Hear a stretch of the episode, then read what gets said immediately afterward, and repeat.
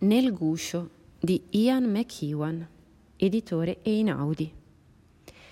Dall'originale voce narrante di un feto vengono raccontate le vicende di una famiglia londinese sull'orlo del disfacimento. Il prossimo nascituro, guidato dai pochi indizi sonori e uditivi che penetrano la barriera che lo protegge dall'ostile e complicato mondo esterno, dà voce alle sue preoccupazioni sorte dal comportamento della madre, che insieme all'amante a lui ancora sconosciuto sta tramando qualcosa per liberarsi del marito. Nonostante l'insolito punto di vista della voce narrante, la storia a mio parere ha ben poco di innovativo e ciò fa sì che il lettore fatichi a procedere per scoprire nuovi dettagli. I personaggi sono piatti caratterizzati principalmente dai difetti che il protagonista mette in luce e le loro azioni sono purtroppo prevedibili.